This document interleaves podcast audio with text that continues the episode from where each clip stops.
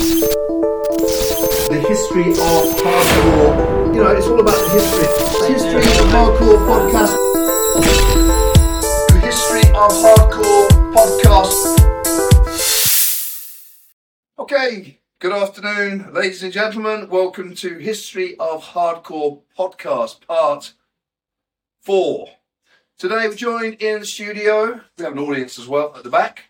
Today, live audience. Hey guys. Okay, we're joined by the main man, Mr. Rain Dance, Rain Dance Man, Rich. Welcome to the studio, my brother. Nice to see you, my friend. Pleasure to be here, sir. How are you? Um, You look fu- old- flipping massive. Older, poorer, and bolder, as I always say. Massive. Have you did a bit of workout in the gym? Yeah, I tried. But Yeah? It's, it's swimming, mate. Swimming. You need to branch out. Okay, we're moving to swimming. Bit of decathlon, maybe. No, So, how are you, sir? Anyway, Uh, no, I'm cool. it's nice to have you slow contract. Uh, first time. A little bit, little bit out your jurisdiction of London, isn't it? Or Norwich. Come up, yeah. Moved to Norwich recently. Came up the train today. Got up at half six, but I sorry, half past four. Uh, but I went through Long Eaton, which is Nottingham. very interesting because my father used to be a speedway rider. Right. okay. Long Eaton. Well, it's the first time I've like, okay, wow.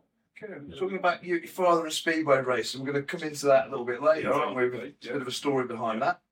Um, we'll start at the beginnings. Can you just give us a little bit of background on yourself, where you're from, your upbringing, you- how your childhood was? Um, may, people may know me or not. Uh, Richard, known as Richard Raindance on the scene.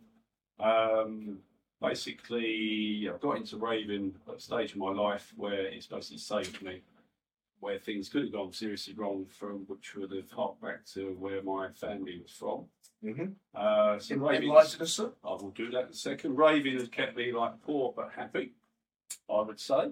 Uh, yeah, and that's Happy is my- richness its wealth in itself, mate. So that indeed. So you know, I don't regret any of that. Uh, basically, I'm from West Ham. Um, born in 1962. Work it out, people. I'm not telling you. it's old. No, that's not me. youth, youth. So born in West Ham. Um, born into a family that were top of the tree, um, criminal-wise. Okay. So bank robbers, you come from a criminal background. criminal background, yeah. Um, and our mob, as it were, specialised in um, robbing holiday camps Right. Okay. in the late 50s and 60s, because that's where the money was, before So package for holidays were invented, etc. Blah, blah, blah, blah. But there's plenty of cash at the end of the week to be taken. That's it, that's it. So uh, I was born into that. Um, old man uh, got jailed for 10 years when I was two, Yeah. so I used to visit him at Dartmoor. Right. Interesting, um, etc. It's a kind of heavyweight background, and um, spent my kind of teen years as early manhood trying to find out about it.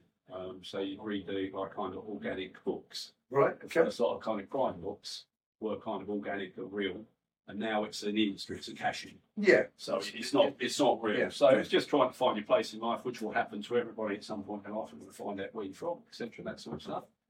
So that was where I was brought up, and there's all sorts of things. There's just one one real claim to fame, without being too boring about it, is that the, the Italian job, uh, the the idea for the Mini Cooper car chase, in the Italian job, actually comes from my old man's Old Bailey court case. That's a pretty cool claim to fame, that, my friend. I've got to say. the- the- how, many, how many people can come up with that? Only you. Well, it's, there you go. So it's, uh, the, the brief story behind it is that um, doing robberies like they did, they would nick motors. They nicked them motor with um, the scripts for Z cars in the back of the motor. which was the Just to invite people out there to So Z, about Z, cars. Z Cars was the first ever crime show uh, in the UK in the late 50s, 60s. Uh, an old man's nicked a motor at some point with the Z Cars script in it, so there was a big shout and kerfuffle about it. Uh, from that moment, Troy Kennedy Martin, who wrote Z Cars and whose scripts we had stolen, work became interested in the court case. He followed the numerous court cases of the Old Bailey, etc., blah, blah, blah. And um, some the headlines from the Old Bailey case with the newspapers were Wall of Death drove escape cars, which was um, the police came from the father. Uh, he escaped in Mini Cooper with another gang member, Richard Flower, named after Richard. Um, escaped in the Mini Cooper, threw out blocks of wood with nails and called uh, out windows, early stingers, blew up police car tyres, seven mile car chase around Essex, whatever. Never caught. So, man, great big headlines and whatever, but it was Mini Cooper car. Uh, Kennedy Martin followed through the Bailey. The idea for the Mini Cooper is being used in the uh, Comes from the that. Ita- Italian job comes directly from that court case. It's pretty cool. And another, uh, just one other aside to that is the Mini Cooper at the time were being souped up by a person called Colin Chapman, who runs, who started a very famous, very famous car company uh, in Norwich. Look it up. Lotus. Don't need to look it up. So yeah, Okay, so to save you a minute and a half of googling people, by the way. So uh, basically, I was born into that. Um, then uh, my father came out when I was 12, and it was like, like, who are you? A bit odd. Uh, a few years of happy family life. Yeah. Uh, Good upbringing? sister- Yeah, very good Yeah. upbringing. Happy? Apart from absence of a father, I'm very good at washing up and hoovering. I love washing up and hoovering. there we go. Can't do any mechanics, nothing like that.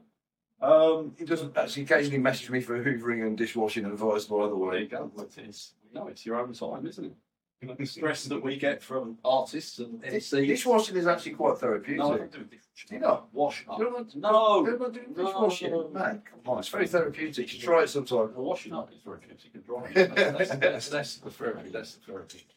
Um, so yeah, family life, and then um, just as uh, seventeen, and then my mum commits suicide. Right. So got go over that. Then the old man threw me out. Blah blah. blah mortgage at twenty. Yada yada. First job. So you've had to grow up. Yeah, pretty- yeah, yeah. pretty You become, quickly, you pretty damn sure. Yeah, Come on, man. that sort of stuff. That's it. Rain dance man. Yeah. So by the time I was 25, I was bored with my first job, which was Ministry of Defence. Okay. I ain't doing that the rest of my life. How long were you there for? Five years. One day short, five years. So my pension. Right. years. Right. Okay. So you We were you pension. on that. There you go. Got that back.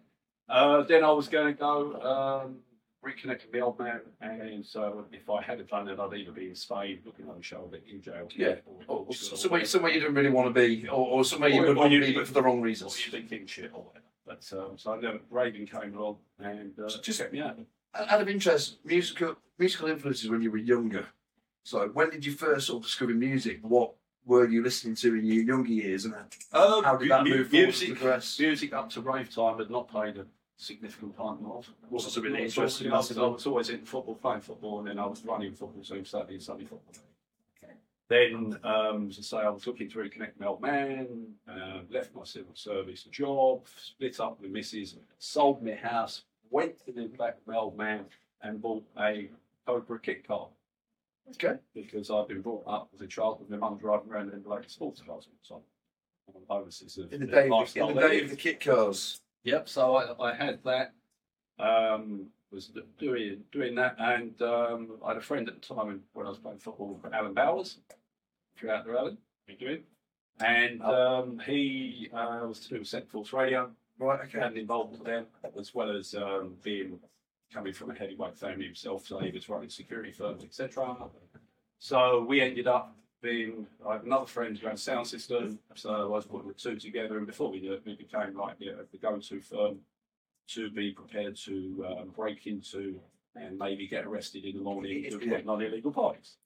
Bit of a warehouse busting. Yeah, that that sort of thing. So we had the balls to do it as like you know the, the top end got walled off of it. You know we were kind of. What, what year was this? This has been uh, early '89. Early 80s. Early '89. Okay. So it is. So you were kind of doing in your area what Neville was doing in the Midlands around the same sort of time. So you were both jacking warehouses, putting sound systems in, and bringing people together from all That's- across the country for nights of absolute madness. you know, that was it. Um, so doing doing that sort of thing and walking in a warehouse and whatever, I just suddenly realised that I could.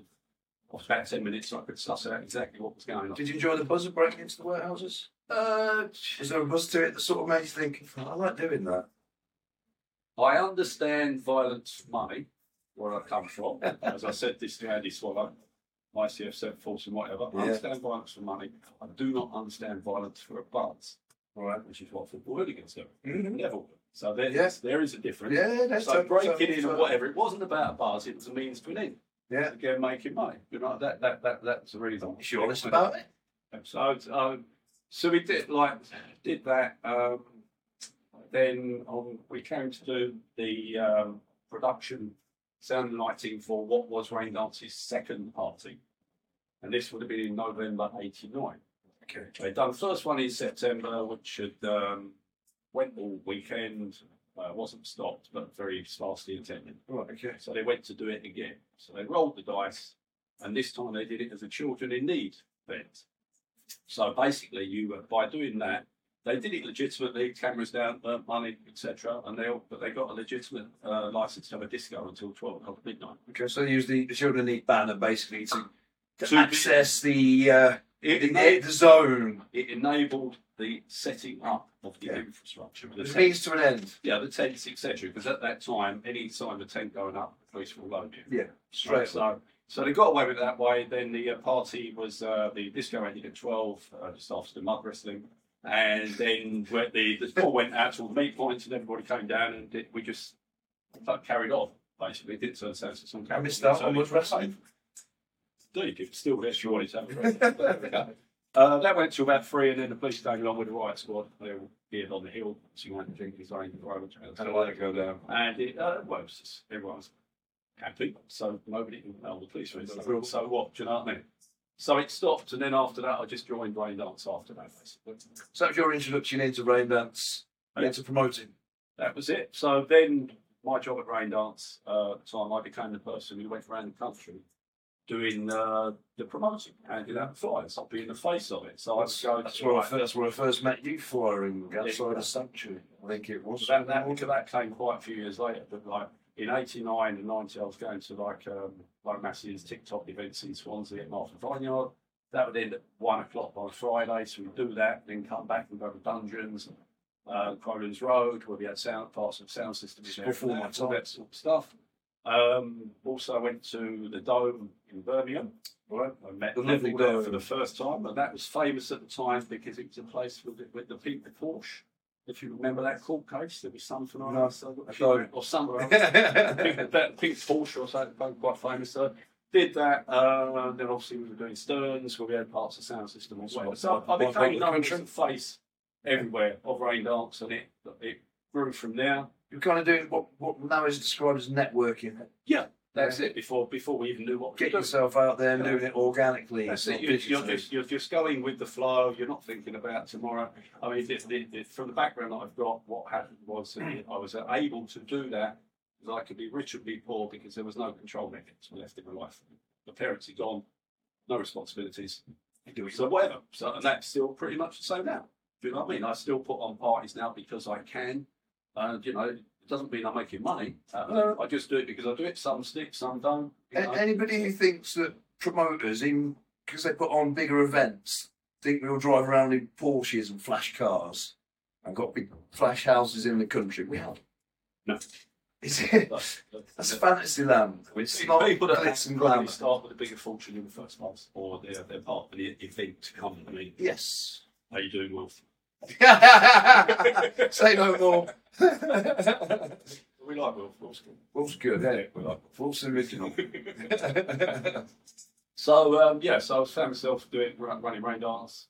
Um, then rain dance. So what happened with rain dance? We the Jenkins Lane site at the end of 1989, the Acid Power Squad Squad Stroke Pay Party Unit had killed the orbital parties.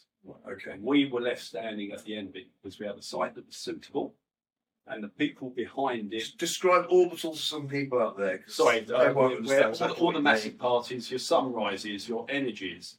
Uh, up this neck of the woods, you'd be talking about joy, which the Donnelly brothers did, etc. At that time, right? So those sort of scale events, biology, etc.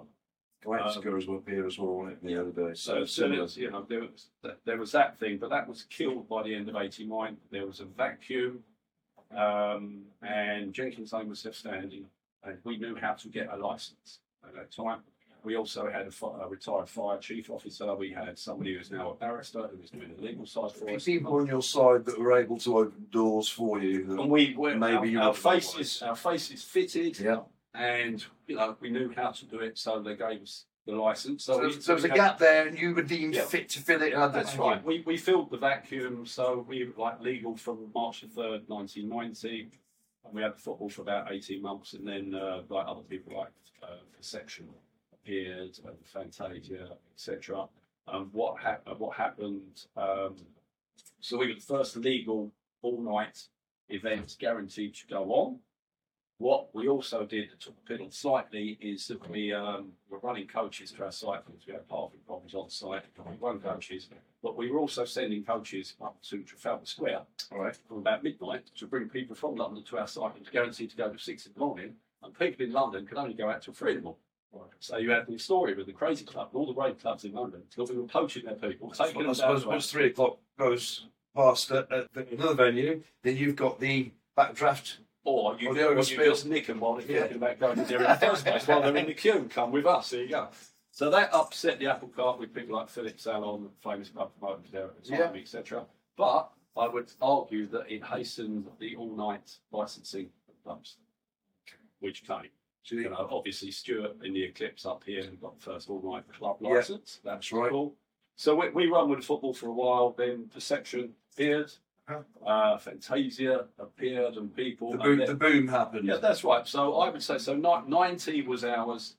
Then towards the end of it, Perception appeared, and then ninety-one it was still a struggle, and Universe were born, and that sort of stuff. Then when it went into 92, um, 92, right, there was a license every week. Everyone was getting a license License. all the time. So you could see like the authorities are going, okay, let's let them bankrupt they're doing it there. Yeah. let them bankrupt themselves. So you could see the ride on the wall. So that that was basically what happened. Rain Dance itself, we blew up at Easter. Um, where Lou and I, who had the Jenkins Lane site, we we took the site. Ray and his uh, Ray himself, he took the name with his people. Um, he ran it into the ground. We went to a party drinking, saying. There was a problem. Came from their side, so they messed us up, and we spent a year messing them up. Something I do, don't recommend, and it won't happen again. That, that's the truth of the matter. So when, then when you came around 92, everyone had a license. Um, a bit chaotic. Um, at the end of 92, Fantasia had had their run. They, had, they got the They've done, they've done the big ones, Yeah, they? That- got they got the, they got the zeitgeist at Matchams Park. I was there. That was beautiful weather. Everything perfect. Perfect. Summertime, like you said. Yeah, then they did. Um, obviously, they did Donington Park. Then they did the Bathroom Showground, which we had previously done. Then they did um, like some cute advertising, Ron James, for, for, for Littlecote House. There we go. That was that. Uh, that kind of busted their Where's flush. That busted their flush somewhat. And uh, they blew up, didn't they, at the sanctuary on their birthday party when, Yeah. when James stopped to have some sort of fashion show, which was all very interesting and Bit unusual. That was cool. That was cool. Right, so that, that was that. And at that time, Universe were kings. They were the, the big fish at the time. Yeah. And then were Nine- more, more of a festival than just just, Okay, just an but they, event. they were the big They were, fish yeah, yeah. standing, and they were superb. They were bringing in some huge international names. Oh, as well, right, stop, stop. That, that is what I'm going to get into. When they were they were kings, they were of us. Okay, Paul Shurey may have had a bit of a music background or whatever, but So- they were they were still of us, right? Then when '93 came around, you couldn't get a license for Love Nor Money, right? And because they were at the top, he then went to Mean Fiddler. So he got in bed with Mean Fiddler, Vince Power, right? That was when that changed the game. So that then meant what had been like festivals up to 15,000 people, 5, 10, 15,000 people. Suddenly, by getting in, in bed with Mean Fiddler and Vince Power, they're the ones who were doing Rock Reading and all those festivals, and they could get you the licenses. But to be given the license, you had to adopt the laws of that level of pass. Okay. So suddenly you had to have like massive fencing, You have to be track way, very professional. Precisely. It upped the game so it didn't, it became, it could only be economic for like 20,000 and above. So the kind of boutique event, the rave friendly Change, event. change the blueprint for Yeah, it. and it, it changed it, and I would argue not necessarily for the best. All right, it brought in amazing acts that Vince, Vince Power could get from Kraftwerks, etc., Yeah. etc. So that was amazing, right? But obviously, Paul Shurey and um, Rob Priest and that, they got eaten alive by Vince Power, as history proves. Like they, I they call the mean fiddler for nothing. yeah.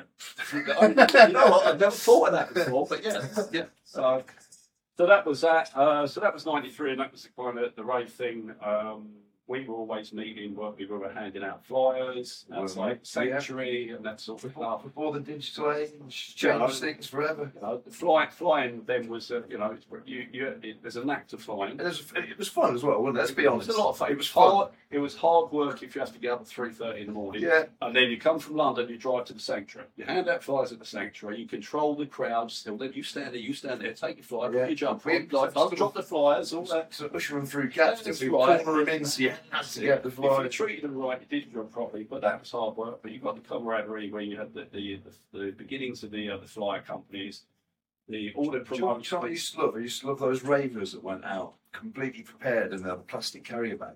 Yeah. And they'd open it up Yeah, and they'd just that's it. walk through the queue like a zombie with a carrier bag. Remember that?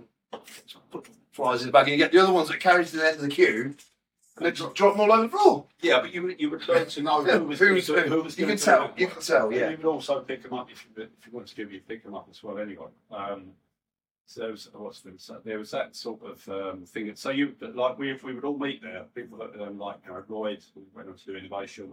Uh, Mike and Grant studied vinyl, and now they, they now do all the main, main festivals. big, big. big. Well, they're doing Yeah. the Fabio and Grooverider or Yeah, other that's it. as I mean, that's I'm, I'm well. proud of them. They're from our world, and they're doing big stuff. yeah. big stuff. You know, it's it's not event company No, up there. They've, they've, doing our they've, thing. they've, they've up their game, haven't Yeah. they? They've, they've, they've, gone, they've Yeah. gone up a level. That- sure. So that, that was the end of '93. Um, so that went into '93. That by that time, I'd gone into musically. I'd gone to um, follow the bass line. I relate to the bass line, so started going on the jungle too. Whereas the ragga tip. that, that was before. So SL2. Right, but before, um, if, so Slipmatt was doing it, right, what became overtly what we now know as Happy Heart. And the two couldn't Break, it, went, it went breakbeaty. It went breakbeaty and jungle both. the two couldn't exist together anymore, despite the best efforts of just- Dreamscape and Helter Skelter and Sanctuary. Brings me back to a conversation I had with DJ the Man last week. He nipped in to, to grab some supplements and he's sitting there and he was talking about the, tu- the tune Dark and Light. Everyone called it Star Wars tune. And the tune he was explaining to me was made because the st- scene was split into two different directions. And it was like the music was saying to him, like, you'll turn to the dark side, meaning the jungle side. And he was going, no! he was going to keep going with the happy hardcore side. So it was kind of showing the, the reflection of that track was him moving into one side of the music when, when it was going darker. And as I say, you were doing like We, we, the we jungle saw, stuff. We saw it know? all happening at, at the Sanctuary. It was all happening in Dreamscape Helter. One of them was very actually made that the musical form stay in the same arena all night. And And one of them was shot shot in every every hour hour, or so, and it was like just comedic chaos. If you ever got caught in that flow of traffic between the sanctuary and the rollers, if you I were there, you'd know, you'd know exactly. I can't listen to this anymore. Shit. It was like you could always get like gushed in the middle between everybody coming through. If you were caught in the middle of it, it was just mad. It was just mad. So, so It was fun though. Oh, it was cool, but it, it really did get comedic and whatever. Um, so then I started something called Jungle Fever. So that was with I teamed up with um, someone that I'd known from when they his father was one of the partners in Telepathy. Yes. Okay, now Telepathy was a club again that we provided the sound and lights for.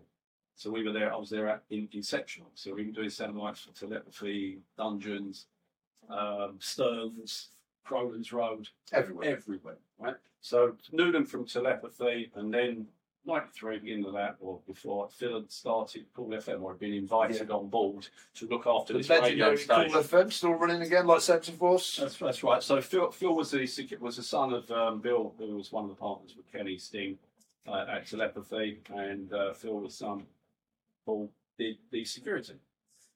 So he did a party where he had the Kool FM radio, and he knew what was happening on the street in London. He knew it was taking off, and he did a party called Jungle Book at Rocket, right, which was a sellout. Sellout, but he did it with a geezer called Lance, who'd uh, previously run um, Labyrinth before it was Labyrinth Right. for four races, and he went on to Formula Rex and things like that. Very smart black man, knew how to play the system, and he got loads of funding from Europe to set up you know, Stratford Rex and stuff like that. So, um, but was you know a, a messer but sharp with it. Uh, so Phil did a part with him at the Rocket. It was a sellout, but the production was absolutely crap. It was Yeah. an embarrassment. So Phil goes like, keep the brand I know, don't want anything to more to do with you. So then Phil said to Ivan, his right hand man at telepathy security, and then Ivan is from West Brom, right here, so he's got that Midlands, Midlands accent, like big black geezer. And he said, So who do you know that can we can do this party with? And we knew each other, so we got put together, and that was how we started Jungle Fever. Right, so that's but that When, when meant was the first Jungle Fever? first Where? we did it at uh, the Curtain Road um, warehouse. Right. That was being run by Paul Nelson, who was one of the partners in the original Rain Dance, Stephen's Right. brother. Yeah. So we did one there, then we did the second one, and we kind of blew it up. too many fucking people, whatever. So off of the back of that, we everyone in London because we called it Jungle Fever. We were the first party to actually label it and jungle purely all night long. Everyone was a bit afraid of it, but we understood it. So there was nothing to be frightened of. Yeah. Outside people, as Murray once said to me, "How did you get such a black A cloud?" so, solo, solo jungle event back then. Yeah. You know, It was a- it was adventurous. Yeah, yeah, yeah. It was an it unknown was an quantity. but, but we, we knew what we were doing, so we didn't have any problem doing that. So the venue got over subscribed, whatever, on the second party, meaning that they proposed it, they it hastened the closure of um, the uh, Curtain Road. And off at the back of that, they then moved around the corner and went to the aquarium. Right. Right, the aquarium then became one of the mainstays of the burgeoning garage scene. So you could argue if it wasn't for us blowing up their venue, the garage scene would, would have been severely delayed by about a year to doing. So thank thank you for that. Delayed conception. That's right. So anyway, so London's looking at that. Okay, you've you've uh, you've blown up the venue. What do we do now? So then I took us to um, Linford Film Studios, Zatterbeck's or whatever, where roasts had been bought, etc. And what we were doing at the party at the time, my partner Stuart, right, um, he has got the gift of the gab, so he can open doors. We can talk a bit too, can Yeah. So he, he opens doors, and then I'm the sensible one who comes through and keeps them open for it staying firmly in his firmly in his Yeah, I'm the sensible. you understand why I'm hesitant to accept that? well, go. so, so but basically, I got us into this venue that had been stopped as a venue for ages. Everyone's going, you can't get that venue. We'll see what watch me. But what we did with the parties we did at Curtain Road, whatever, we made um, them into events. We hired props from the BBC. So the parties became themed events. Unique. Yeah. So that that was what it needs. So we did like little set pieces within the party and whatever, and it was like and these were like film studios that we were taking you into, which we've done, you know, for, with all the props, etc. So we then went to um, the Linford Film Studios, which was shut to race, and I got talking to the owner. And the owner said, "Yeah, you can have it because I like the fact you're turning it into a film studio." Whatever, da, da, da. So every, the rest of the industry has gone, "Ugh, got the ump about it," and we went in there. The problem that happened with the jungle scene when we did it, it attracted the music attracted everybody. It had the zeitgeist, Yeah. right? But that meant it attracted everybody there wanted to have a party as you treated them correctly. And you, they, were so it, it was appealing to a regular audience and things like that. People who would like liked what they were seeing, wanted to get into that, but didn't know how to behave, and it would take a part or so before you trained them into our way of thinking. So if if to the bit, outside bit, of, a bit of rave schooling. Right, yeah. So, but the outside world is, oh my god, oh my god. But we knew what we were doing, so there was no problem. But the reason we were able to make it work because, like, I'm my family's connected up, Phil's connected up, or his old man, etc. Right, and Ivan's not an idiot, etc. So we were known on the street, and we employed people on the street, as you could at that time, to do our doors. So that meant everybody who came to the party who were bad people in certain people's eyes. this is before the days of badging and all the likes of when, For when a security team could actually do a job. Precisely. So the, the, Now they've got their arms behind their back. precise. So we had the people in one views like bad people, but they did a job for us on the door, and that meant everybody who came to the event knew that they couldn't respect the door. So in other words, it was safe inside the yeah, yeah, party. yeah. Whereas now people will get dealt with inside a club because you know they're in there and you're in with the That's, security. the other security can't do Right, anything so, about it. It's so, so, that, so that was how we made it work. Then when we left the um, Curtain Road, we went to the film studios. We were faced with the fact that we had to use their security, which was um, Scorpion security. Right. Okay, so we were using them on the day of the party. All, all of our security people, they're all down, all party, they're all there. So on the day of the party, the day somebody's done something wrong, badly wrong, don't know what, to one of our people at the door, and he's just like, "Okay, right, you, I'm going away, I'll be back in a minute." So he went away, came back, and then he fired a few shots off outside into the burger back to whatever, like you do, right? So that chaos, mayhem, blah blah blah. Right, police came down, they controlled the crowd, etc., and we carried on till ten in the morning. Anyway, so when we got down there, the venue had made us pay straight away for the balance for the security for the night. So we paid way down for that, whatever, got on with the party, then it all went wrong. Then we carried on with the from. Right, so the shots have gone off. The, uh, the police come back and controlled it, we're carrying on. Then at three in the morning, all of Scorpion security got together en masse, and they all left the venue as one, and they turned their MA1 jackets inside out, which has got the orange line in. They came out like a whole bunch of tango and walked off site all together down the road. Fine. Just straight gone. Yeah, well, obviously they were fearful of what they'd done. Well, we're too busy running the park, but that's that's how they Living that's your- how your they life. perceived it, per- perceived it. So you were left with no security. No, we securitised ourselves with around security were party rooms, and the police were per- perfectly happy, and the party went on. So that, that that went on. So there was that that issue. A little aside to that. So straight away, London's going, okay, well, you're ruined now. What are you going to do now? Oh, oh, oh, all that jealous promoter stuff. And I said, well, no, we're not. And even Phil didn't know what to do next. Right, so I said, okay, we're going to go straight up to the Eclipse in Coventry, Coventry. and we'll go and see my mate Stuart. Stuart was a bit of a character from what I gathered. cool, but like Phil was from Hackney and without me, we've never found his way out. Like, but there we go. So I dragged him up all the way up to Coventry. At this time, we were churning parties out one a month. Yeah. Four week or five week month. And that, like, looking back at it now, the period that I was involved with Jungle Fever was for 13 parties, and, it, and I was doing Yabba Dabba Do as well. And I did about 14 parties. What was Yabba Dabba Do? months. Um, The House of April, sorry. So Happy Hardcore. Happy We'll, Hardcore. we'll, we'll go, go into that. So we've gone up to Coventry. Phil's gone, yeah, wow. Right, because mate, like it, he, Phil had the street with the radio station. Right. I had the knowledge, and I could go in the doors and talk to anybody, and I was accepted as as such because we had done rain dance, etc., and had licenses, blah blah blah. So I An knew accepted, how to an accepted face. Yeah, but knew how to play that game, and it worked. So we went up. We um, went up to Coventry. Uh, we really quickly we put on two events up in Coventry. I remember Neville was being there because he was managing the place, I think, or Yeah. whatever. So I think, well, yeah, that was it. When we went up there, Stuart had just come out after Holiday. whatever, yes, the holiday. Right? He had come out, right, and he's the last thing he needed was our marauding masses. He wanted an easy weekend and whatever, we'd come up and caused abs. Basically, we filled the venue. There was a roadblock outside, but the whole of the inside. When we went up there for the production, Neville was there, and we said, like, right, so you've got like your sound system in there throughout the venue. We want all of that taken out, put in the second arena. We're bringing our own sound system into the main, and they did it, and we blew the place. Like, it was brilliant. But also, we we knew we um, hired the props again from the BBC, and we turned the whole place into a jungle. Right, and when we were on the setup around there, one of the things that we did on the venues when we did turn it into a jungle is we sent a crew out to the local park. The local park, their job was to tear down branches.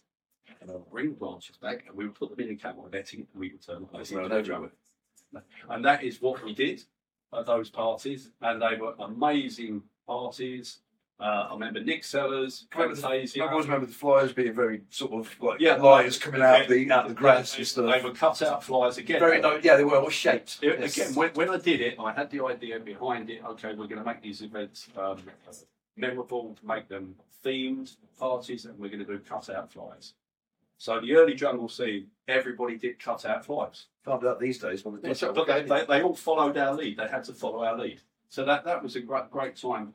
A trend a trend set. Yeah, trend set, and every, everyone followed it. So I'm, I'm proud of that. The Pez did all the artwork. That was all good. Um, a little aside to this, now you can back me up. Right, so Says. out there, we, you come up with an idea for a party and you've got an idea for some artwork.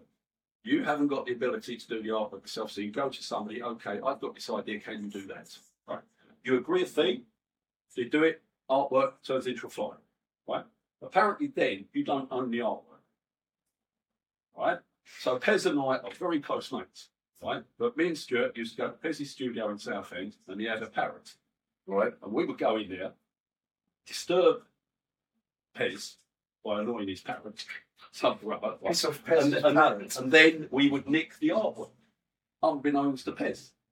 Because otherwise we wouldn't get, we wouldn't get the artwork. Right. And that, that apparently he's in the right, but I don't get that. Anyway, that's that's by. So we have to nick. So you don't know that we have to nick our own artwork. Right? This, is this is not good, and this runs and runs. You know what I mean? Uh, we what? So we did two parties up there.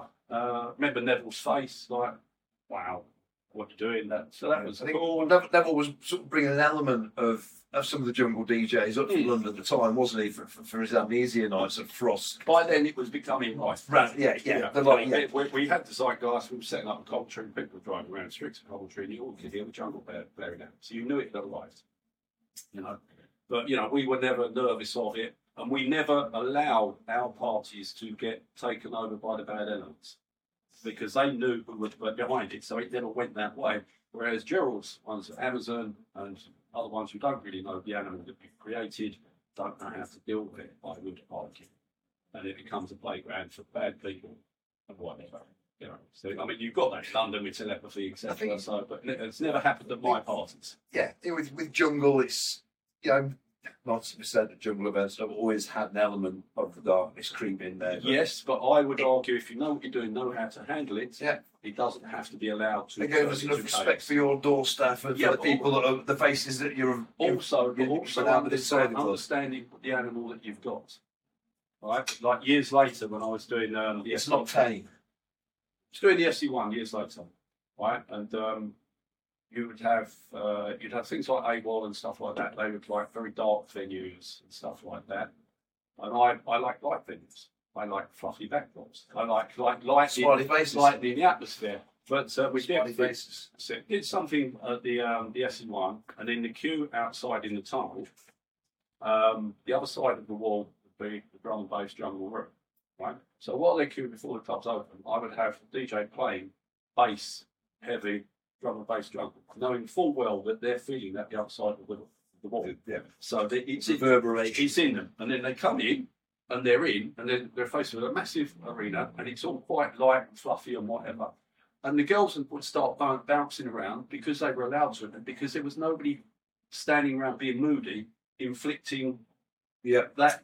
No, there's no, no, level no level of intimidation. Yes, yes, or no acceptance of being allowed to behave in a Yeah. moody way. Yeah, yeah, yeah. So you can change people who would go through innovation and behave in a really moody way, and they'll come to your event and they'll play, they'll behave in a different way. Do you know what? Half, half those people that you see in, in a venue that people class as moody, a lot of them just aren't, don't socially integrate as well as others. So sometimes you see people in a club and, you, you know, they, they can't socially integrate with you as well as they can. So people take them as moody because they're standoffish. But you can that, that, that can happen. Yeah, if you know if you're a good promoter, you know what's what, and you can uh, obviate certain things like that. You don't have to allow those things to happen. No, of course That's not. what I. No, no. That's what I I think as a promoter, generally, you should be in control of what is happening. Yeah, if you, if you understand what's going on, you know, you can you can make things you can make things different, different. So we did two parties at um, the Eclipse of Coventry. There was Nick Sellers was there. Nick Sellers was one of the main people behind Fantasia. Another one go on. Rest in peace, Nick. Bless him. Um, but he, he couldn't even get in the party. Like we got suckered outside to the um, side entrance, and uh, we were having trouble getting back in our own party. It was that much of a fucking roadblock. And Nick Sellers got the up. So I'm I'm a bit upset he didn't actually see the production that we put in. And I would have liked him to have So seen it. So that that was a shame. So then after that, we thought, okay, now we'll go to the sanctuary.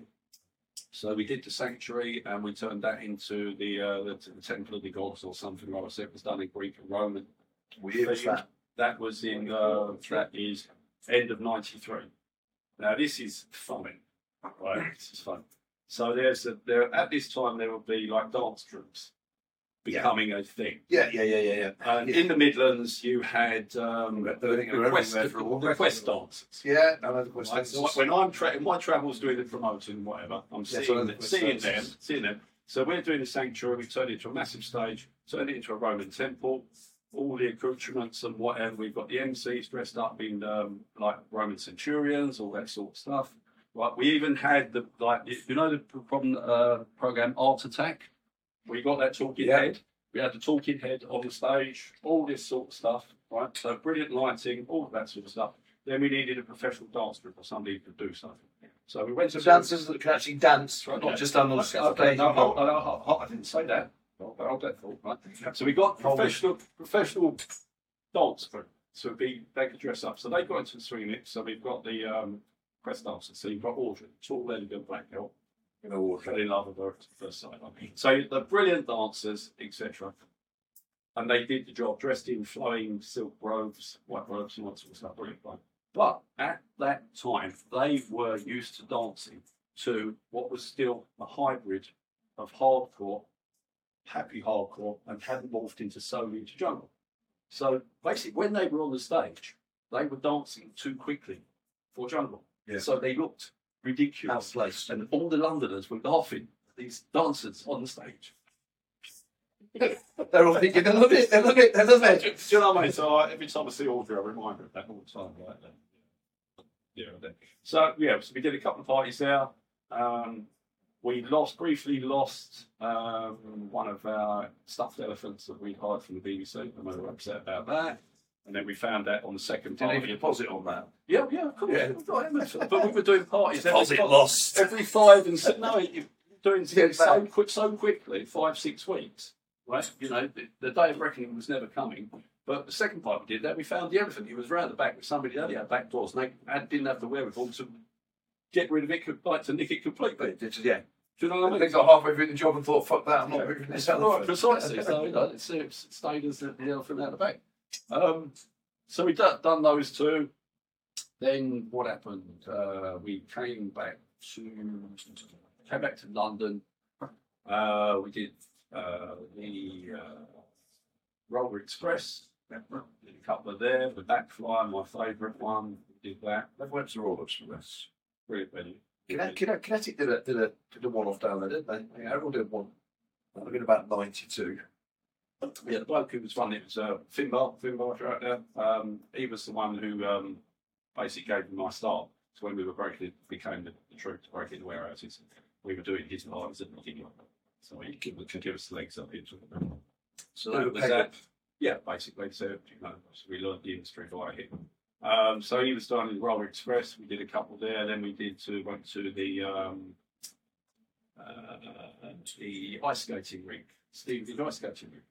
Roaring Meg.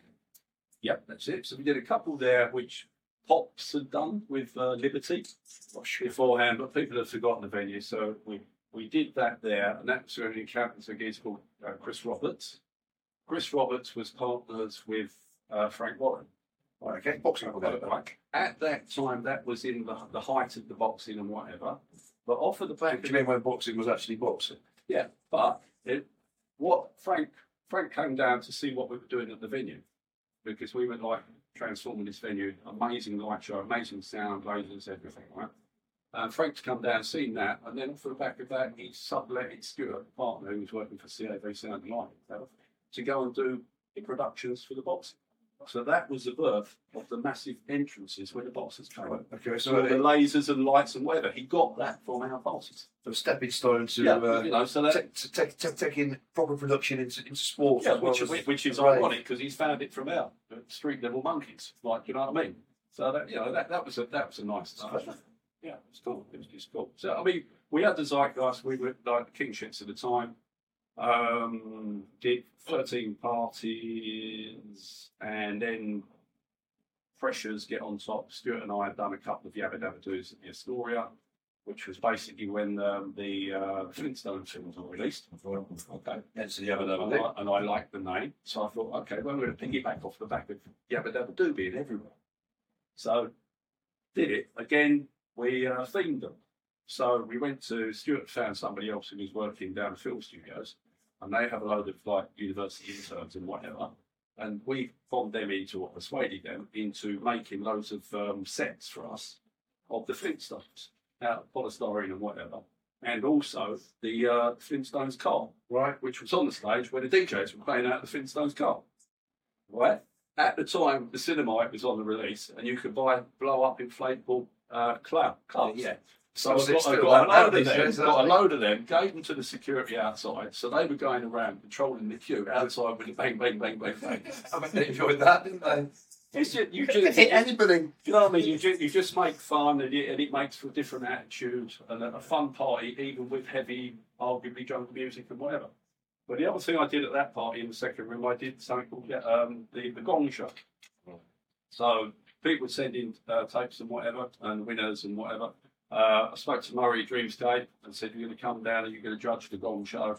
And people, because I'd advertised it, he would judge it and he would also he would accept your demo tape. So, uh, uh, Because demo tapes were a thing at that time. so a, a sort of pre um, pre DJ competition kind of thing. Yeah, yeah, it was, it was a bit of fun, but it was on the fly. It was advertised. Murray was meant to come down. People had done their C90s to give to him. He didn't turn up because he was busy playing cards. I think with Jim. Were you playing cards with him on that night? You couldn't Probably. Be bothered to come down to London, so he was in disgrace on the next flyer. So just Jim, Jim the Pony King. Sorry, Laura. So that that brought it down to about autumn '93, and um, Phil and I blew up. Too much pressure, too many parties, etc. So we went our separate ways. Um, Phil carried on with the name, and I just went back to Rain Dance. I just decided to take the Rain Dance name over because it'd been running to the ground, and also on the last party was never Easter. Myself and the girlfriend at the time had put ten grand up to finance the party, and we never got that back. So I just said by that time, then I just took it. That's it. Brush on something we were talking about before, which was um, we're putting on a big event that ravers always think that um, you see it, especially on social media, if something happens, somebody gets paid short or something, and people say, "Oh, you, you shouldn't be promoting events unless you've got the money to pay for everything up front." Now, not being funny, if that was the case, Nothing would happen. as a promoter, I can I can assure you that probably eighty percent, seventy to eighty percent of events that are run, it might be a different case in this day and age with modern promoters. I doubt it.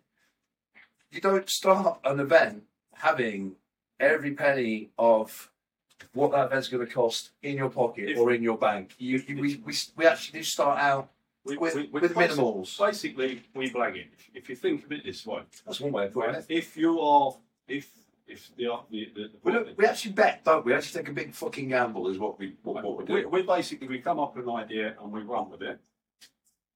if we know if- if, we know it's going to work, Okay. we're pretty sure. Well, sometimes we don't, but anyway. But the point I'm trying to make is that unless you're able to run with an idea and be able to blag it or whatever, Generate. stuff will not happen. Otherwise, it becomes like Tesco's. The man with the money will run everything because it's the only money to do something. Yep. Right. So what we do, we're allowed to run with it. We build build up things where we don't have to pay for things up front because we've got the lines of credit, whatever you want to call it. But people who are willing to work with us and run with us and whatever. We generate the sales as we That's go. it. So, so in other words, we get up off our asses, we make something happen. Without us, it won't, ha- it won't happen unless it's big business coming in and biting chunk out of something you've already if it's a created. big event, it's it's a lot of money as well, isn't it? Yeah, I'm I mean- talking anything up to Even, even to this day, See you know, money. I, I can still blag an event, as it were. So can yourself. Never. But but that's how it should be. Otherwise, watch you otherwise, talk, sir. otherwise you're otherwise you're just going to end up in a situation which you've got at the moment. God bless you, Wilf, and war just taking over the world. Like who the hell is war? I'm saying to my people, what? No, I mean, like what? And they're worried about Henry. What, what is that about? Who knows? Yeah. Tell. Henry. Yeah, Henry. I don't know. Is it something to do with the Henry Bank? And when you're a kid, you have to have a little bank account. Oh, Oh, sure. oh, oh, oh, we're talking I'm, about I'm just going to ring. I'll ring Wolf. Wolf. yeah, mate, it's down. Who the fuck's Henry? Yes, we're we're worried about him. No, I don't want. Yeah, yeah. No, who is Henry? Okay, nice one. Speak to you in a bit.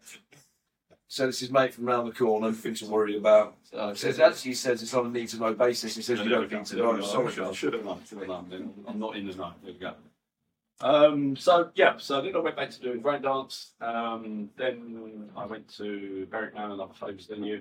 I was doing parties in there, and it was called Rain Dance Reunion. Then I used to put three Dodgems in there. Dodgems were always when they've got a chance. But Dodgems in a party, you do, you do it for free. Because if you start charging, it's an issue. You do it for free. You've got 15 minutes time limit or whatever. Then people will get on there, and then you'll get your moody black man, stushkis or whatever, and you'll get your white in, in their little roadwork jackets or whatever, and they will go bang into each other.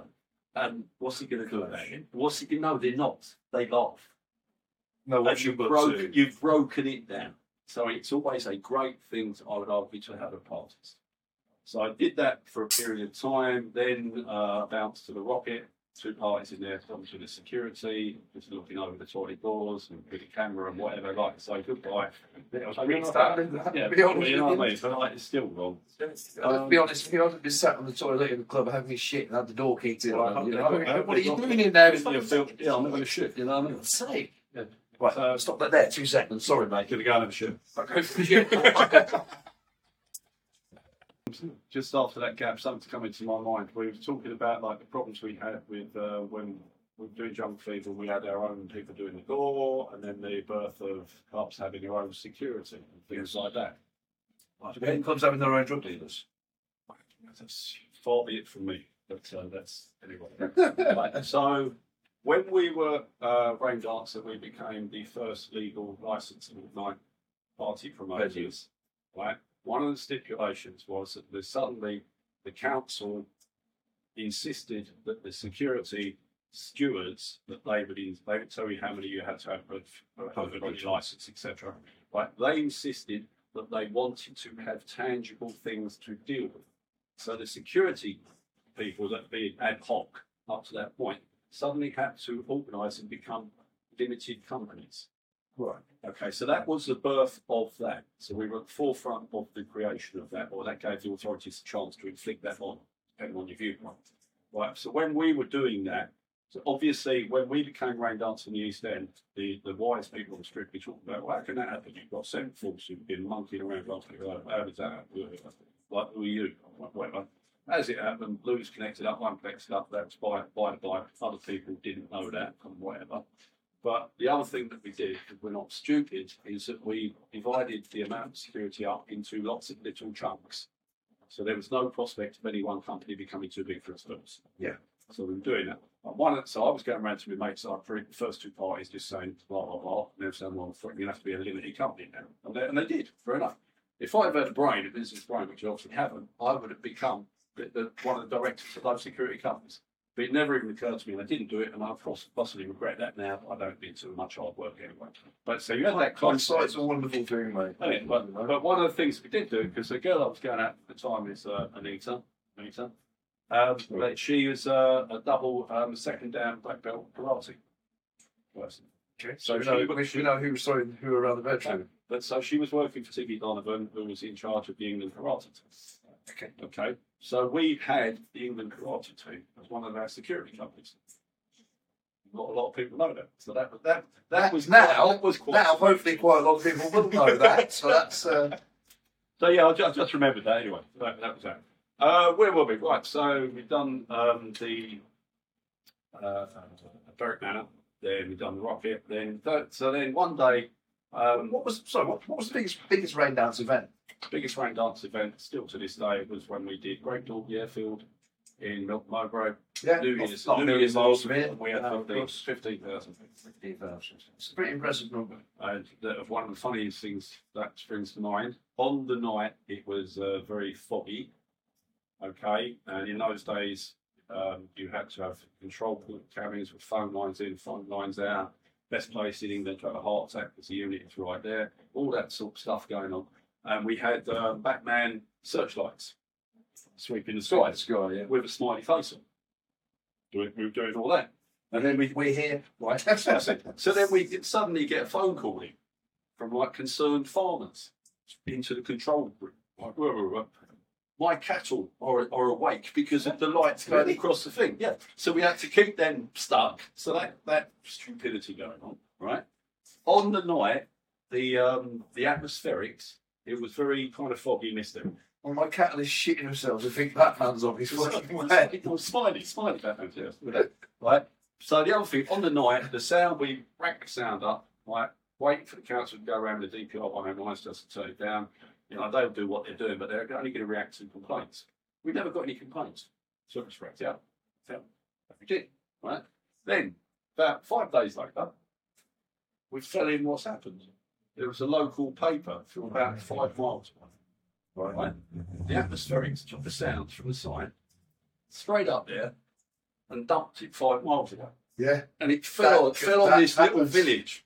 Was it No windows are going. Was there by any chance a river anywhere? Because we had the same issue at Okay, bowlers. you know. We had the same issue at bowlers. We, we had an event on there.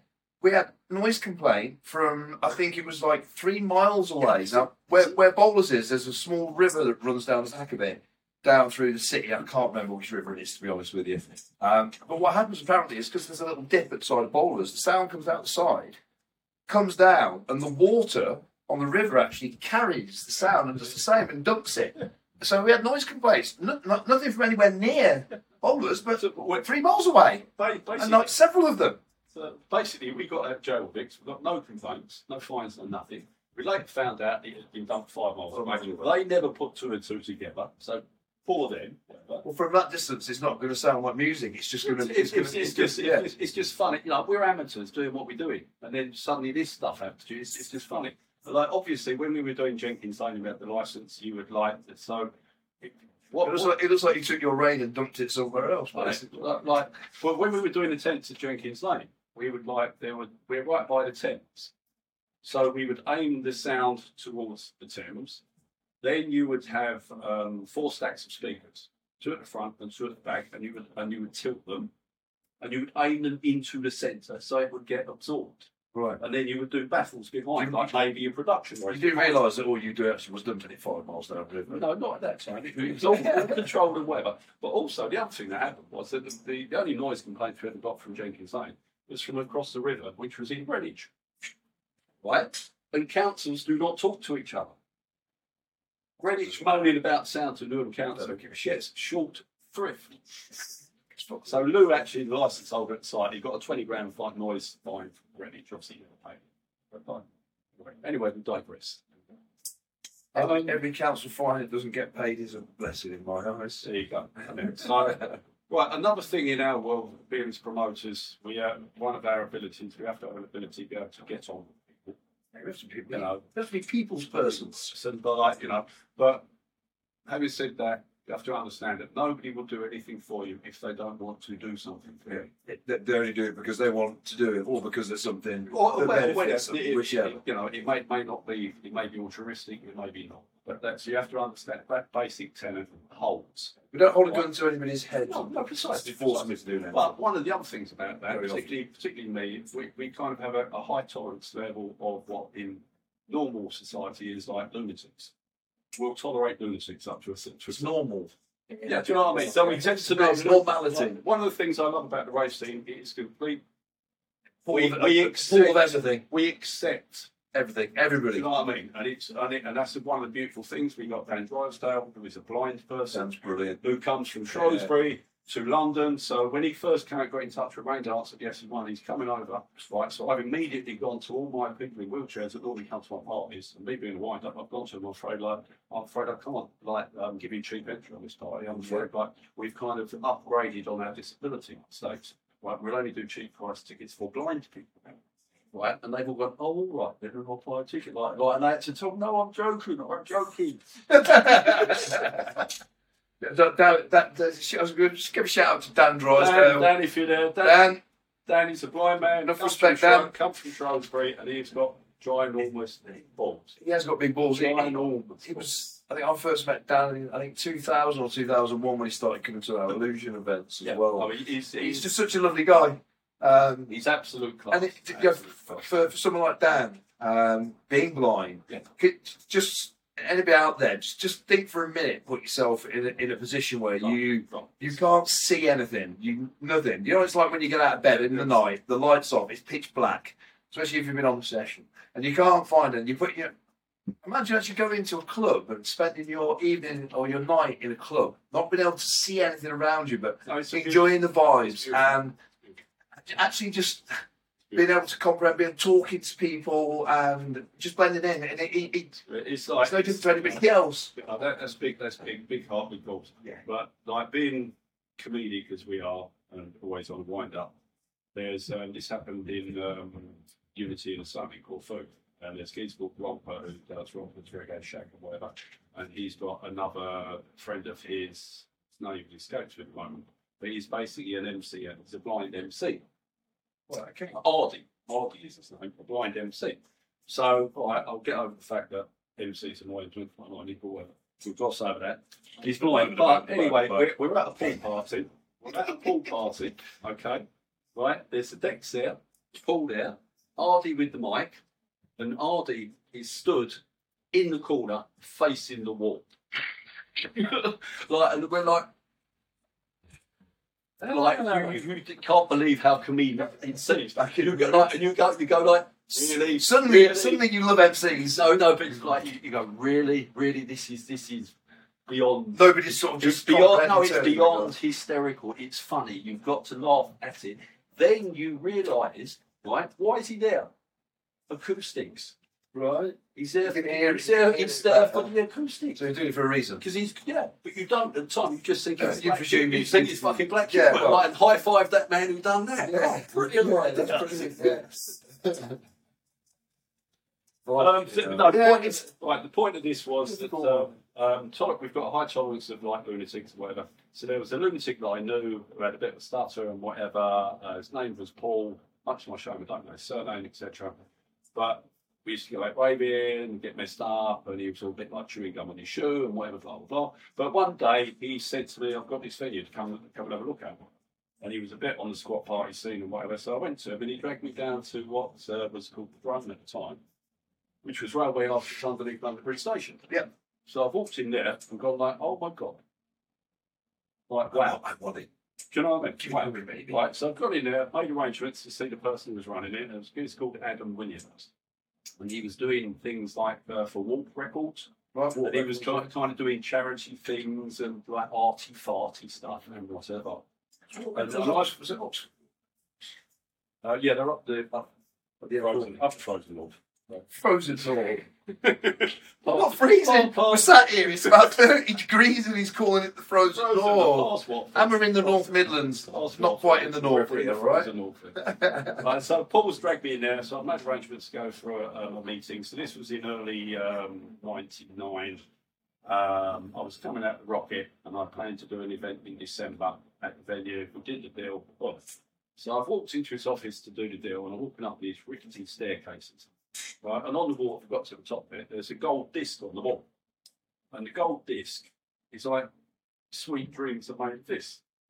So the guys I'm meeting is Adam Williams, who's the producer of Sweet Dreams of Made This, Eurythmics. Right, right, so I walked in there and gone like, one, Sweet Dreams of Made This venue. You know what I mean? You can't make it up.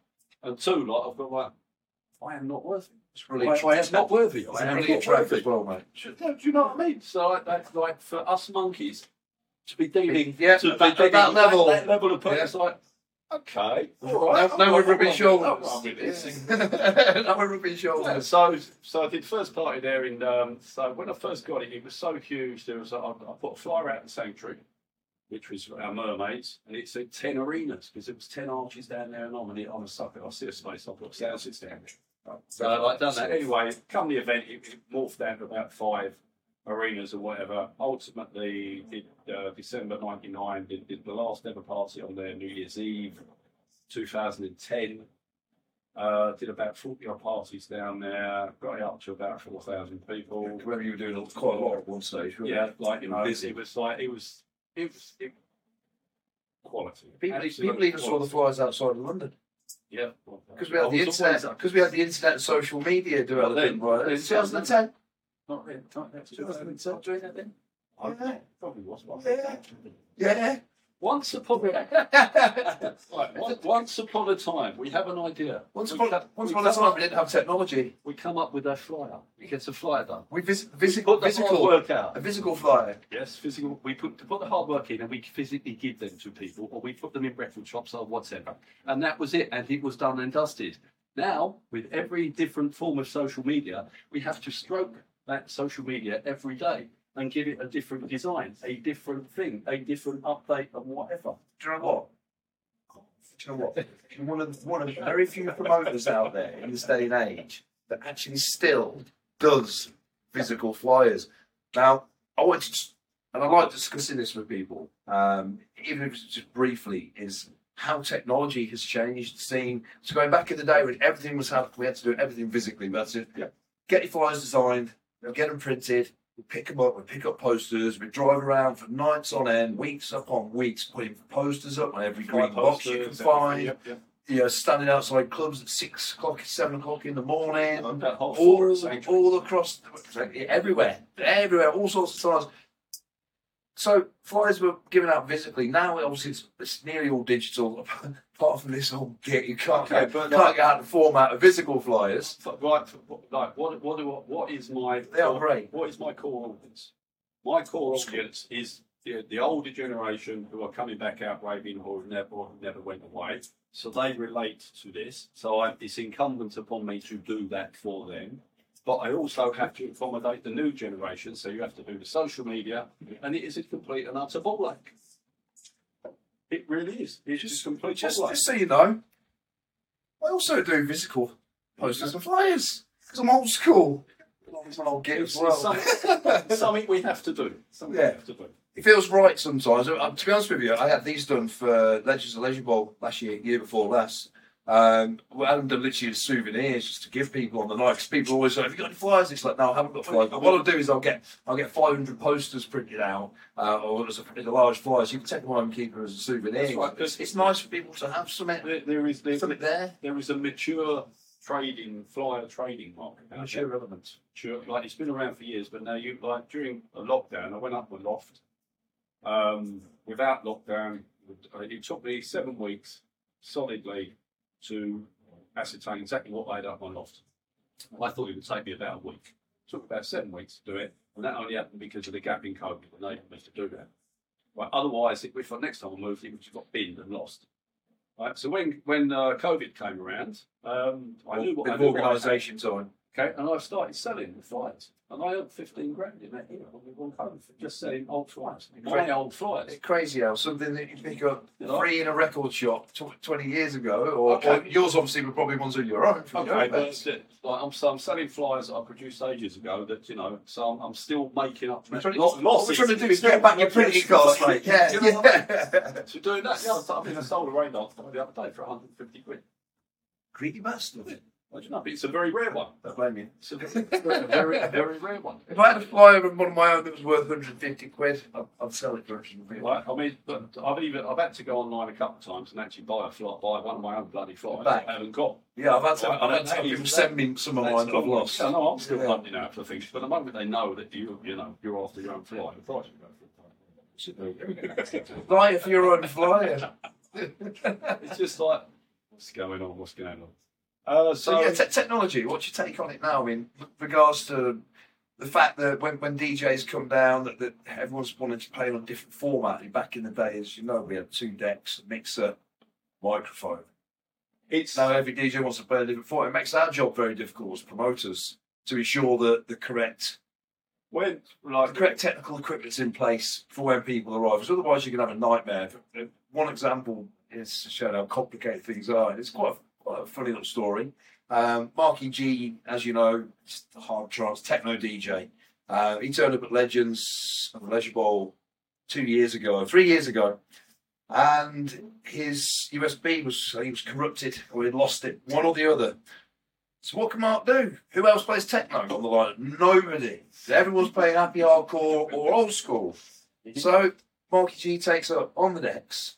The only thing he can do is borrow DJ Demand's USBs, and he played a full-on happy hardcore set. So Mark played it, it without hesitating, rather than going, "Fuck, I can't play." yeah, I mean, He went, do you know what? I'll do the best I can. So he took, he took Demand's USBs, put them in. Something you, can, you can see Marky G behind the decks giving it.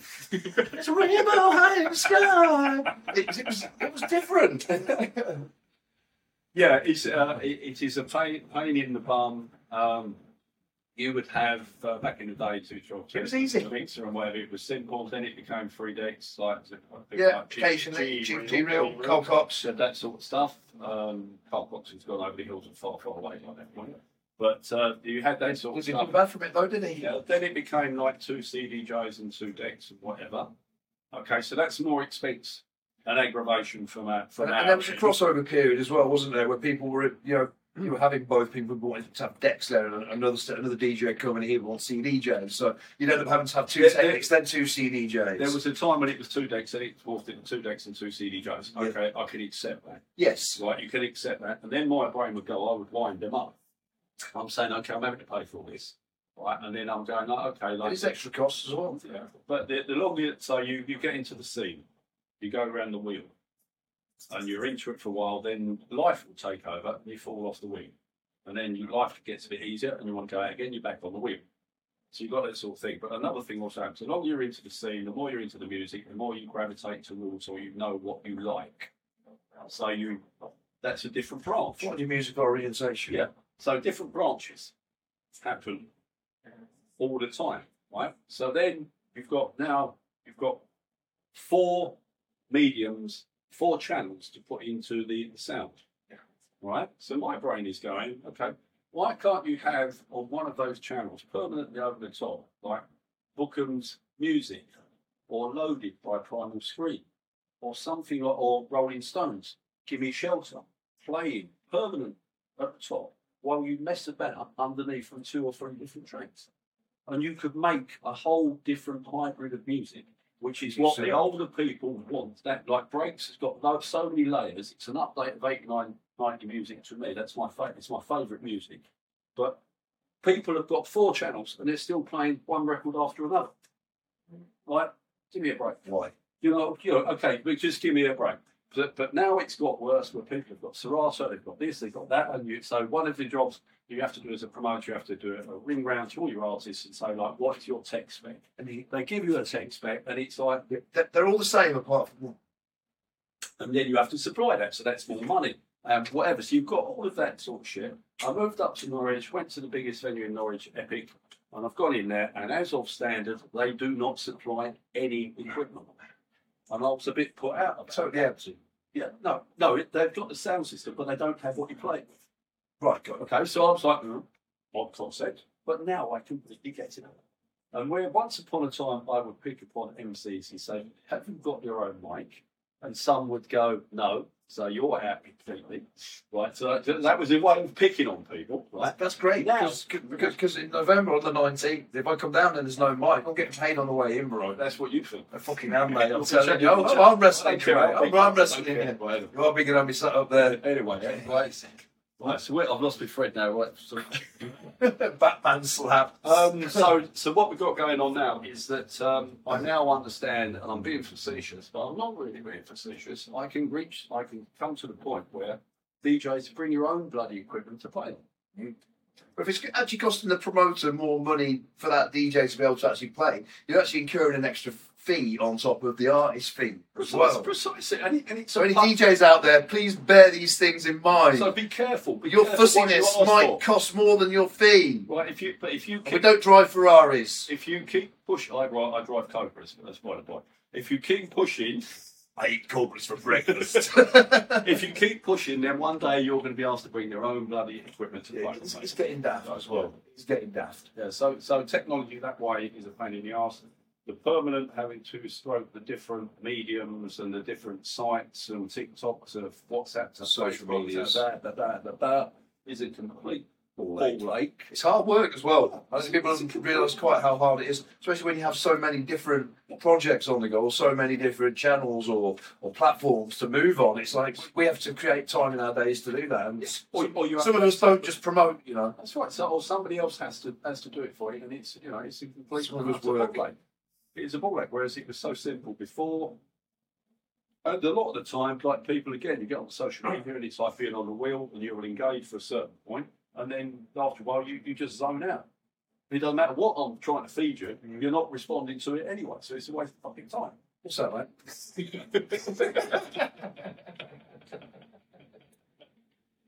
Uh, just been two old friends having a chat. So, no, mate, listen, we've talked a lot about the past um, story of Rain Dance, Jungle Fever, how it evolved, where it's been, what you've done. Uh, still going well. But we've also got to bring one other element into play, which is the future. Mhm. What does the future hold for Rain Dance, Jungle Fever? What's going on? What's happening? Right, Let's so- do the pipeline. Okay, so Jungle Fever, Phil and I split up in uh, God, that was like the end of uh, '94. Was it that one divorce? Or? Uh, not at the beginning, but it is now. No, it is now, that's good. Phil realises that he was talking to the wrong people, that he was listening to the wrong people. Well, that's by the by. That happens regularly in life. indeed, indeed. I've got no problems with it. I've been through the split up Rain Dance and wasn't about to do that again. I, I- think as we get older as well, I think we, we, we're more able to put water under the bridge and, and, and let things go. As younger, we're a little bit more naive about things, but now I think we can sit back and go, do you know what? It fucking ain't worth it. Just let it. Let's just let it go.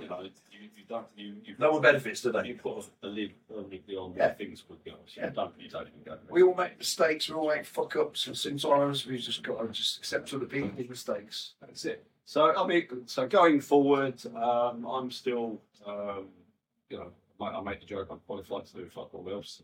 Uh, I enjoy doing what I do and I like putting on parties. Uh, life has led me recently to move up to Norwich. So I've moved to Norwich.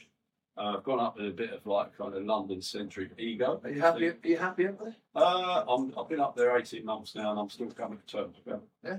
But so I've come up there with a kind of London centric carrot- carrot- carrot culture, ego, something, you know. like, So I've gone up there expecting like to find gaps in the market and be able to do things and blah blah blah. But what I found up in Norwich, Norwich is actually It's quite active. It's quite active, isn't it? it's controlled by people that have cut their teeth in London and have gone to Norwich with the knowledge they've learnt in London and they've taken over Norwich. So that was quite an eye opener. But I still managed to find a little niche thing in there. That's what that's what we do as pros. We adapt, we change, Yeah, we find things. It- in it- words. it's like so. Nor- Norwich is a very it's, it's, a, it's a lovely place. Place of life. It's a very intelligentsia sort of crowd as well as rave, but you've also got the intelligentsia like you've got a very creative load of people up there. So it gives me. quite forward thinking with music, Norwich? so I've got students there as well, isn't it? Massive The university. students, They, students, they stay on campus right? The students, as far as I'm concerned, I haven't encountered. They're in their own. I think they're in their own. because they've got a big, they've got quite a big, um, they've got quite a big uh, club on the campus, haven't they? Uh, So you- is it university? The, the UEA, is- UEA. the UEA is just beginning to be uh, reopened, but that was shut by uh, a backward thinking council. Okay, so that's in a. Do, in a- do you mean there is forward thinking councils? Uh, well, well, Is that what no, no, that? I, I, no, I think you're actually very wrong Alex. Think is? Because there are so many venues out there now who are allowing things like that you've got the uh, where WAR are doing the thing at the the old IKEA in Right. Tottenham. Yeah. You've got the places and the spaces in like the print works, etc. But, So but is, it, is that the council or is that individual? The- Actually, Venues. actually licensing, council Right. licensing spaces that people would find but never were prepared to license before. So councils, particularly after um, COVID and whatever, but they've been told before COVID, they were told councils were told to make make, make money out of their public spaces. So you've now got loads of festivals going off on my old sports ground. It suits, suits them though, I guess. But, yeah, but they're making money out of it, whereas in the old rave times, no chance in the world of putting, you know, Finsbury Park putting on a rave. You're crazy. But now, so councils are a bit more open-minded. Norwich is is a bit backward, but so I've moved to Norwich. Thought I'd take it a bit easy. I'm doing events at uh, Epic, the biggest club there, which is an old uh, Granada, uh, sorry, Anglia TV studios, which is a great facility. What's on that? Uh, it's a huge space. It's something like the um, Stevenage ice rink. Yeah. uh, sorry, of the um, where United Dance did. That, that was Roaring Meg. Yeah, yeah, yeah, yeah. no, yeah, no, yeah. no, no. When they did the Stevenage Yeah, so it Leisure was- it Centre. was Roaring Meg. No, no. This, that that Was that different? Roaring Meg was the the ice rink. Right. The Stevenage Arts and Leisure was where United Dance. So Epic is a, is a, on a similar scale, but they, they they won't allow that amount of people in. Right. But the production levels and the staging and the lights and everything you've got there is absolutely amazing because it's an old TV studio. So I'm putting on events in there, but there's also some other little clubs that've got lovely crypts in there. And um, so I found one that does 100 capacity. And like we worked deal out. So basically, like, it allows me a chance to now put on a kind of niche or arguably indulgent parties. To see, to, Sounds so- interesting. So it's rolling the dice, rolling the dice to see if things can happen. Because we, we're as promoters, we've got the perennial problem. It's like DJs, we like to, we would like DJs to play more than an hour or an hour and forty-five minutes, but we can't because we're fearful because it doesn't look as big. as big. Yeah. So you've got those sort of problems. It's like it's like some of these tubs of protein on the shelf. They're this big, but they have this much protein. in Yeah. but Because if, if you have two tubs of protein with the same in them, one's that big, one's that big, everyone's going to pick the bigger tub. It's- Just yeah. because you, you automatically Obviously, do. Yeah. But but because I found a space in Norwich that is enabling me to do like this event uh, with Steve Proctor. So if you if you do your history, he was Steve around. Props are very old school. He, but he's been around from. I hear, he's, running I, hear, clubs. I hear he's a gentleman, but a hell of a character. He's- he- Steve is Steve. He was. Uh, he's an e- ego walking. He's brilliant with it. But he was. He's got every right to be an ego walking. he's been around. He has been around was long putting on clubs in Liverpool in the Blitz era, Steve Strange and Rusty Egan, all that sort of stuff, in Liverpool in like 79, 80. And he's run clubs all the way through. So he's one of the threads through I have been Dance about, I would music. have been about two then. not the league, but he's still doing it. So I've got the chance, I'm putting on an event where Steve is playing all night. But and, and uh, but Norwich has got an intelligentsia audience that will relate to that. So it's nice to be in the situation to be able to do that. I'm also doing a, ch- a children-friendly thing on a Sunday. That's nice to All, do all, that. the, all these flyers, what we'll do for you guys, you'll probably see them Yeah. popping up here in about one, two, three seconds. Now that I've flashed up, and we're moving on. Right, so another one that I've been able to, by finding this place in Norwich, I'm able to do something called uh, Scrumptious, which is my Sunday thing, but it's in a Scrumptious and it's in the Friday evening and it's breaks band, so I'm able to do breaks music, which is my favourite music. And I've been able to do that for a long while. It's nice to um, occasionally do things for, for yourself as opposed to. Yes. I found that over the years, there's certain people you're like, just for your own desire, you're like, I've got to book, I've got to book him. I've got to book Yeah, him. I've got, you know, It, it would be nice to be to have a, an indulgent one. So I'm, I'm just testing. self self yeah, indulgence. there you go. There you go. But so I mean, there's that. Obviously, there's once a year in heaven at, uh, in November. Hopefully, you all come down for that. I'll be down for that one. Um, that- I get mean, down there. That, that's you know the way to sell it is that uh, if you if you've got if you're well set up, then you come down to London for the weekend. You go and see the Christmas lights, and you go shopping.